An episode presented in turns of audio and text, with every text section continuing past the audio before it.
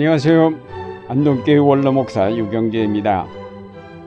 참회와 고난을 상징하던 보라색 옷을 벗고 승리와 기쁨을 상징하는 흰 옷을 입는 부활절 아침입니다.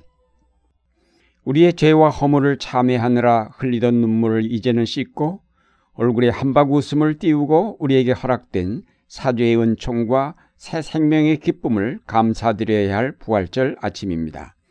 이 부활절 기쁜 아침에 하나님의 은총이 여러분과 여러분의 가정에 함께 하시기를 기원합니다.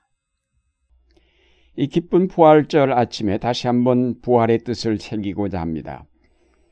우리가 먼저 알 것은 예수님의 부활은 우연히 일어난 사건이 아니라 그의 십자가의 죽음 때문에 일어난 사건이라는 사실입니다. 예수님은 하나님의 아들로서 모든 피조 세계를 대표하여 대신 돌아가심으로 죽음의 세력을 꺾고 죽음이 다시는 이 세계를 지배할 수 없게 만드셨습니다. 그러므로 예수님의 죽음은 놀라운 능력이며 강력한 하나님의 역사였습니다. 악이 가장 강력한 무기인 죽음이 예수님의 십자가 죽음 때문에 더는 우리를 위협할 수 없게 되었습니다. 죽음의 세력은 예수 그리스도의 십자가를 통해 완전하게 꺾이고 말았습니다. 따라서 이 죽음의 세력이 힘을 잃으면서 자연스럽게 찾아온 것이 부활입니다. 그러므로 여기서 말하는 부활은 바로 죽음이 다시 없는 영원한 생명의 시작을 뜻합니다. 부활을 조금 다른 측면에서 정의하면 그것은 바로 하나님과의 관계의 회복을 뜻합니다. 하나님과 피조 세계를 죄의 장벽이 가로막아서 모든 세계가 죽음의 세력 아래 갇혀 있었는데 예수님의 십자가가 그 장벽을 거두어 내셨기 때문에 하나님과 우리가 다시 만나게 되었습니다. 그것은 끊어졌던 생명의 줄이 다시 연결된 것과 같아서 하나님께로부터 공급되는 영원한 생명의 힘이 우리 속에 자연스럽게 흘러들게 된 것입니다. 이를 가리켜 부활이라고 합니다. 따라서 부활은 단순하게 죽었다가 다시 살아나는 순간을 말하는 용어가 아니라 예수 그리스도의 십자가 이전의 삶과 이후의 삶을 구분지어 말하는 용어입니다. 즉 십자가 이후의 삶 전체를 부활이라고 할 수 있습니다. 이런 설명에서 우리가 용어를 정확하게 정의할 필요를 느낍니다. 성경은 단순하게 생물학적으로 숨쉬고 움직이는 것만을 생명이라고 하지 않고 하나님과의 바른 관계를 맺고 살아가는 것을 생명이라고 하며 마찬가지로 그 관계가 끊어진 것을 죽음이라고 말을 합니다. 죽음을 이렇게 정의한다면 부활은 바로 하나님과의 관계를 회복하는 일입니다. 그러므로 부활은 이 다음에 일어나는 사건이 아니라 바로 오늘의 사건임을 알게 됩니다. 예수님께서 나를 믿는 자는 죽어도 살겠고 라고 하셨는데 여기서 죽는 것은 육체적 죽음을 뜻하지만 여기서 산다는 것은 부활의 삶을 뜻합니다.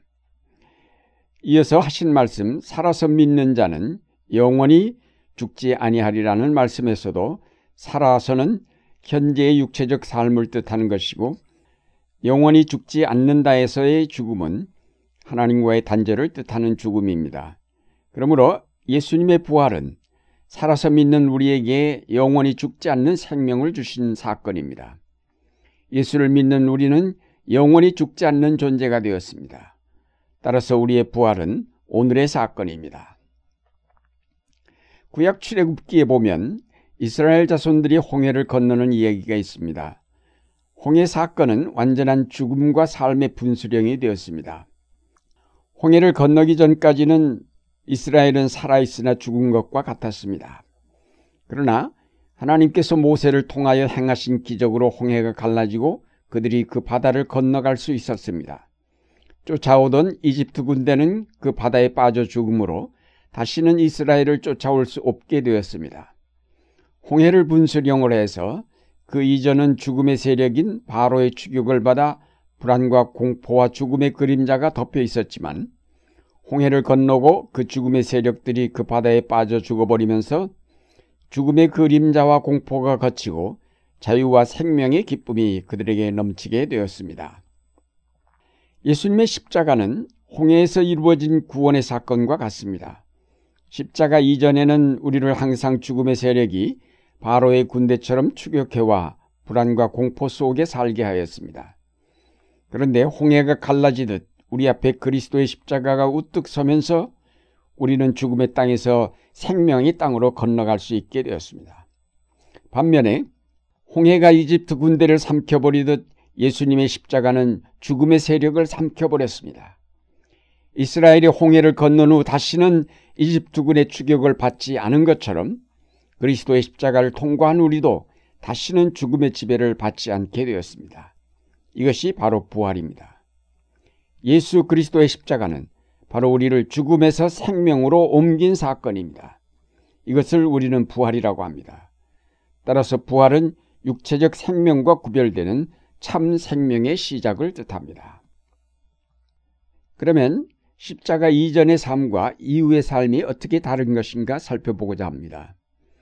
이스라엘 자손들이 이집트에서 노예로 살 때의 삶은 고통과 한숨과 죽음이 깃들인 삶이었습니다.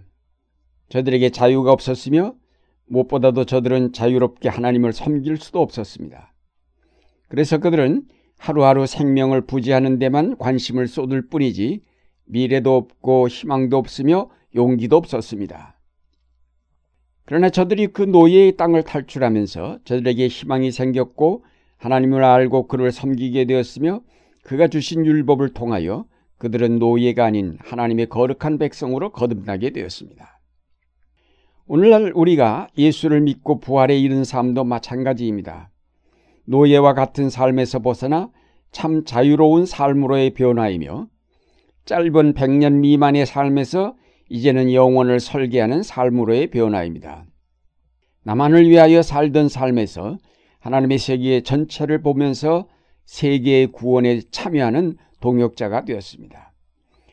무엇을 먹을까를 근심하던 삶에서 이제는 하나님의 나라와 그 의를 구하는 삶으로 변화되었습니다. 비겁하고 두려워하던 삶에서 이제는 하나님의 능력 안에서 담대하고 진취적인 삶을 살게 되었습니다. 욕심의 눈이 어두워 늘 미련하게 행동하던 삶에서 이제는 하나님이 주신 지혜를 통하여 역사를 통찰하며 그 의미를 알게 되어 무엇이 바르며 무엇이 옳은지를 분별할 수 있는 자리에 있게 되었습니다. 전에는 우리의 육체적 죽음을 나의 삶의 끝으로 알았는데 이제는 그 죽음은 새로운 삶의 시작일 뿐이라는 사실을 알게 되었습니다. 전에는 하나님 없이 내가 내 문제를 모두 해결하여야만 했지만 이제는 우리가 기도할 수 있게 되었고 하나님의 돌보심 속에서 모든 근심을 그분에게 맡길 수 있게 되었기에 부활의 삶에는 언제나 평화가 깃들어 있습니다.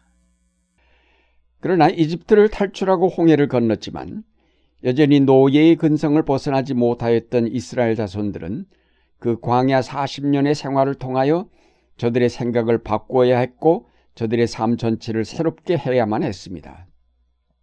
오늘날에도 우리가 이미 부활에 이르렀음에도 이를 깨닫지 못한 채 여전히 이 땅의 삶에 집착하고 여전히 근심 걱정에서 헤어나지 못하며 이 다음 죽어서 천국에서 깨어날 것만을 생각하기 때문에 부활의 생명을 받았으면서도 여전히 우리는 육체의 생명에만 매여 있습니다.